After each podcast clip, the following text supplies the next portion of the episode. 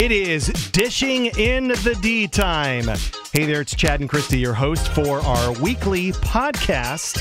We are the morning show hosts on the all new 98.7 The Breeze. Our Dishing in the D podcast gives you music, munchies, and all the hot happenings you need to know about here in Metro Detroit. And this is a very, very special week for a lot of people because, as Justin Timberlake said, It's gonna be May.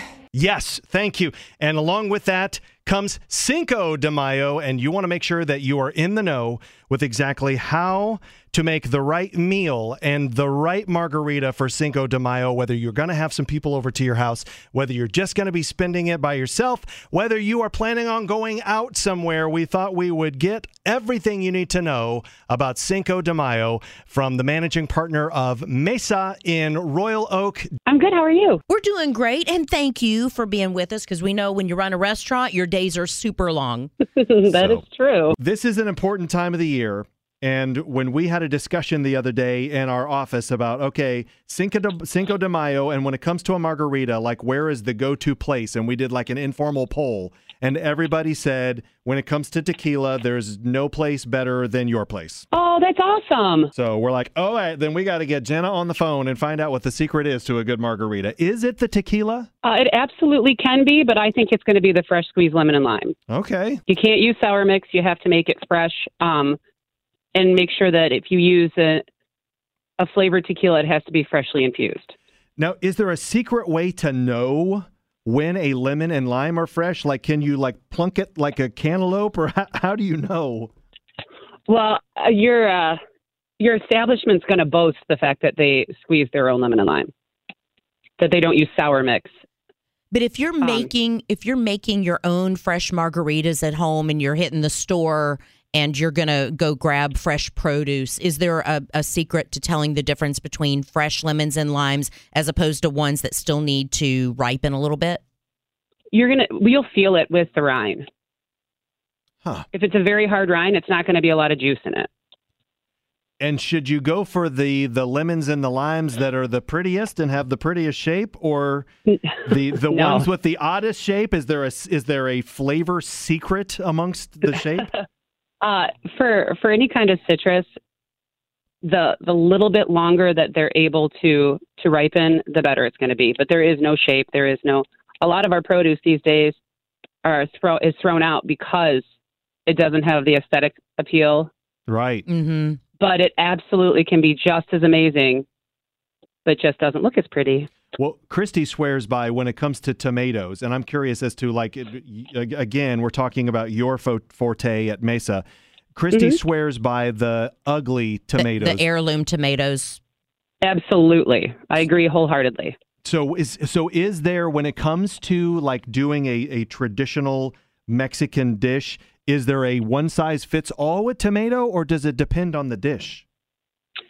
Oh, well, your heirlooms are going to be a sweeter tomato, whereas uh, Romas are going to have more of a uh, a thicker texture. So if you need it in terms of like um, your pico de gallo, you're going to want a firmer texture so that it holds up with the olive oil, the lemon, you know, the the rest of the stuff that goes in there. Mm-hmm. But heirloom in terms of sauces is the best. Okay. And now, when it comes to your pico de gallo or even your salsa, uh, what would you say as far as peppers go?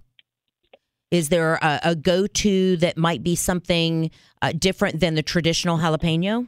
We use jalapenos for our pico, um, and we make it fresh every morning. But our salsa that we make fresh, we put five different types of peppers: serranos, poblanos, jalapenos, habaneros, um, and then regular green pepper. All right, that's it. I'm coming over, Jenna. have have we at this point discovered every kind of pepper there is, or should we expect? And because it, seems like you know it was chipotle, and now all of a sudden it's the ghost pepper. I'm like two, three years from now, is there going to be some new it pepper? That I'm we sure need to there know is because they're they're cross utilizing all the the seeds right now. So I'm sure there will be. The ghost pepper is is hot, to say the least. That is a, a tough one to work with for yeah, sure. our son actually uh, not too long ago asked me. He's like, "So do you want to go someplace and see if we can find?" I'm like, "Nope, Nope, good. I, I, I like the lining of my stomach. I'm happy the way it is. Right, right. That's yeah, yeah. You're gonna feel that one for a little bit for sure. And you know what? It, it's funny because you do see uh, people you know, trying to get their YouTube claim to fame or whatever, doing the the challenges, the ghost pepper challenge or whatever. Really, something like a ghost pepper, it's designed to be something that is a little teeny tiny seasoning to add that pop of flavor, not something that's designed to to smoke you out. Right, absolutely. You're you're you want to put it in just the littlest bit to add some heat. You don't want to. You want the flavor. You don't want to ruin the taste of the dish. Right, the destruction of your taste buds. Right, and the inner lining of your stomach, as Chad said. Yes. And then uh, to top it all off, I mean, there's going to be a debate for forever about what cheese should you put on the top of like authentic Mexican delicacies. Is is there a one go to that you tend to use more than others? We use Chihuahua cheese a lot. Um, our three main cheeses here are going to be Cojita, the Fresca, and then Chihuahua. But Chihuahua is going to be like your your Mexican version of mozzarella. Okay. So your quesadilla cheese, um, enchilada, it melts amazingly, and there's not a lot of saturation, water saturation in it, so you don't get that uh, soupiness. Now, you see, I didn't think it was going to get much better than peppers, and now you went to cheese. and it just, this conversation just went to the next level. I Right, we're in a relationship now. So I think secretly you choose the Chihuahua just because it's the most fun to say. Uh, uh, and and we top it with a little Chihuahua. what's funny is that so many people are like, "You dog?" no, no, it's cheese. It's cheese. Don't worry. Now, it, I, I mean, we've t- we've talked about the restaurant, and everybody raves about how fantastic Mesa is in, in Royal Oak. Uh, oh, that's awesome. Thank you. You being though someone who's around it all the time, I'm always curious. Mm-hmm. Like when you go home, do you still enjoy cooking, or do you go home and you're like, nope, not tonight. We're ah. calling something in. I absolutely still enjoy cooking. I don't let my husband do it at all. He's not allowed in the kitchen. That is just a big no. what is so, your... Yeah, I really, I do enjoy it. I enjoy. It's calming to me. So See, and I look at it that way too. When I cook, because Christy does not cook either. Well, it's not that I can't cook. It's just Chad gets so much joy. It is my gift to him. that see, and that is amazing that you give that to him. See, that's why it works for you too. Uh-huh. But I enjoy the journey, and that's what it is right. to me. And it's like one ingredient in, one sip of my drink, another ingredient in, one sip of my drink, and it's like we cook the same way. All right, good. what what is your like at, at home go to dish then? Uh, let's see. That's tough because I try to make something different every night.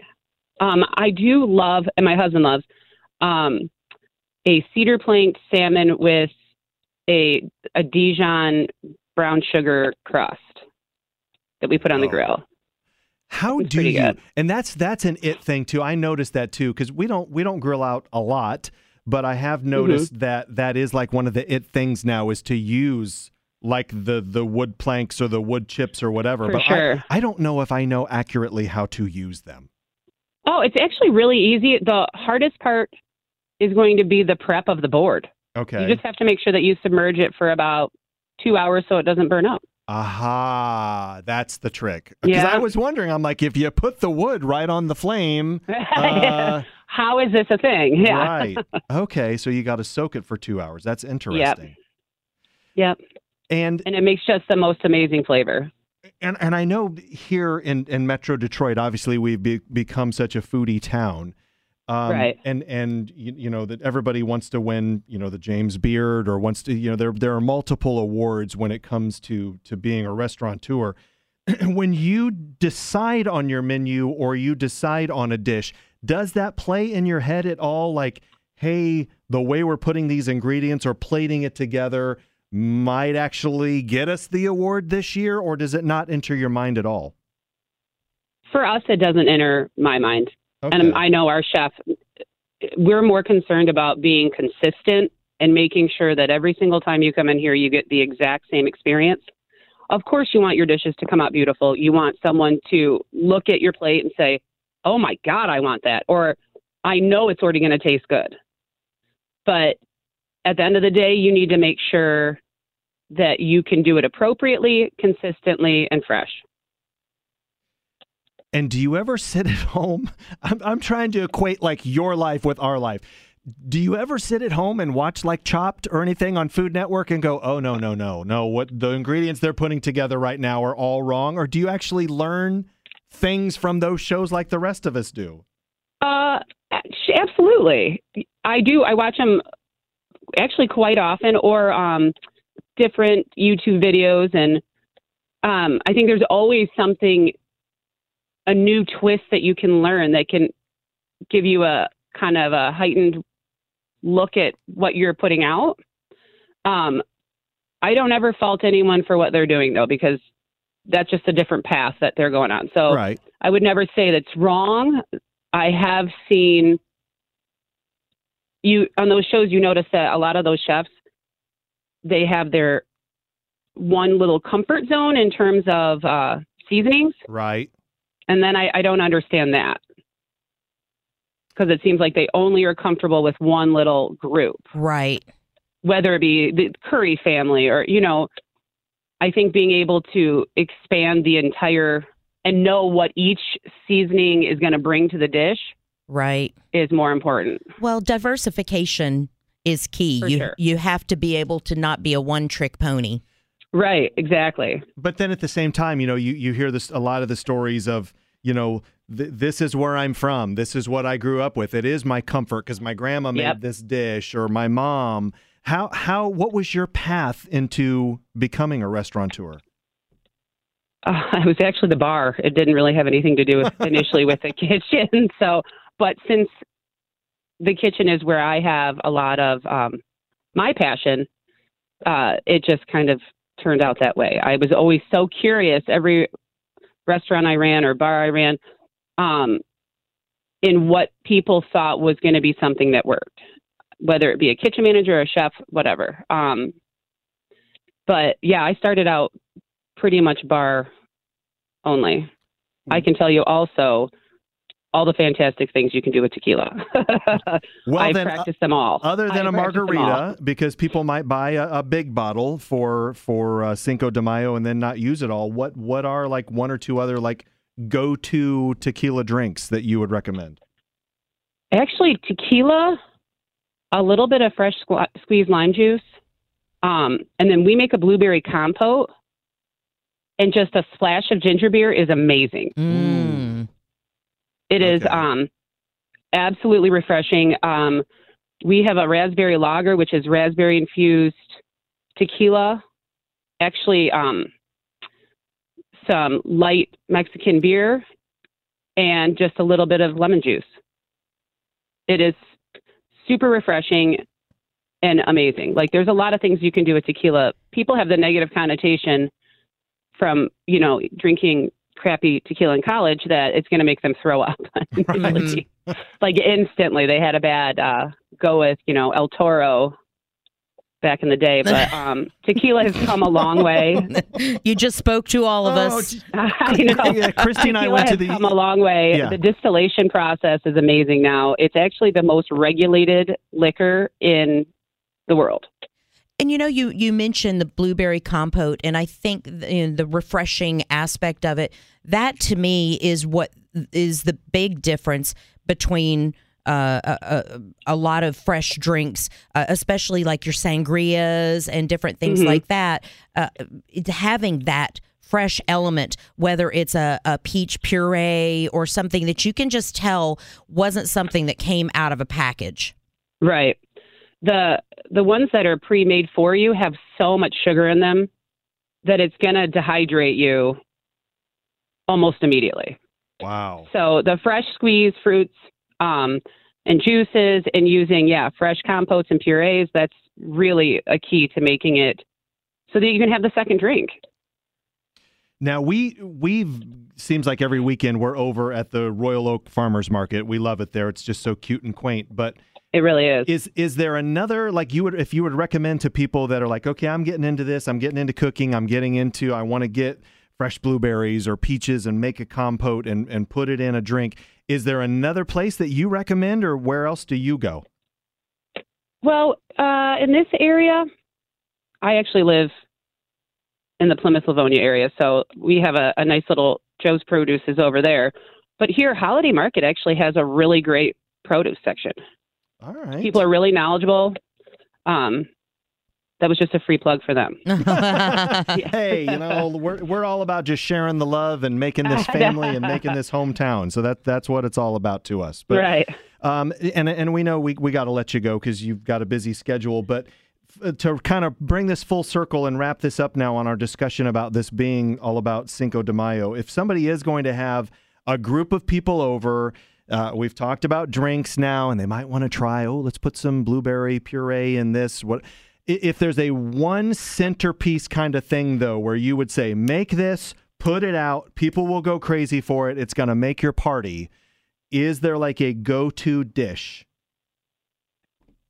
I think if you're going to put something out, you got to go dip. So I would do guac, salsa, pico, the easy stuff that most people know how to make, and it can stand being out. Gotcha. Right. But because food poisoning is of, not a good additive to it, your party. no, it, it, does. People talk after, you know. and just put a little chihuahua on top. That's right. well, Jenna, thank you. We are um, we have it on our to do list to get down to your place and uh, awesome. and indulge once again. So we just appreciate you taking the time to be with us. Thanks so much for having me. All right. So next week on our Dishing in the D podcast, we are going to go where you and a lot of other ladies will be very very happy we are going to talk Bachelor and Bachelorette. Mm-hmm. Gonna go all the way back to the beginning to that first season of The Bachelorette. Paint the picture for us, Christy. So Trista, yes. who was the runner-up on The Bachelor, yes, ended up at the end with firefighter Ryan. Yes. Then along came the marriage. Yes. And then two kids. It's hard to believe it has been 16 years mm-hmm. Since they were married and how many countless seasons of The Bachelor and The Bachelorette. So, next week on our podcast, we're going to catch up with Ryan and Tris to find out what's been going on with them, their thoughts on the whole Bachelor Bachelorette then versus now. Maybe there's some of their favorite contestants, some of their least favorite contestants throughout the year. So, if you are a Bachelor and Bachelorette fan, you definitely want to join us next week on our Dishing in the D podcast. And if you want more info, on our morning show or our radio station, the all new 987 The Breeze, just go to our website, 987thebreeze.com, or connect with us on social media. Of course, we're on Instagram, Twitter, Facebook. It's at 987 The Breeze. Until then, keep dishing in the D.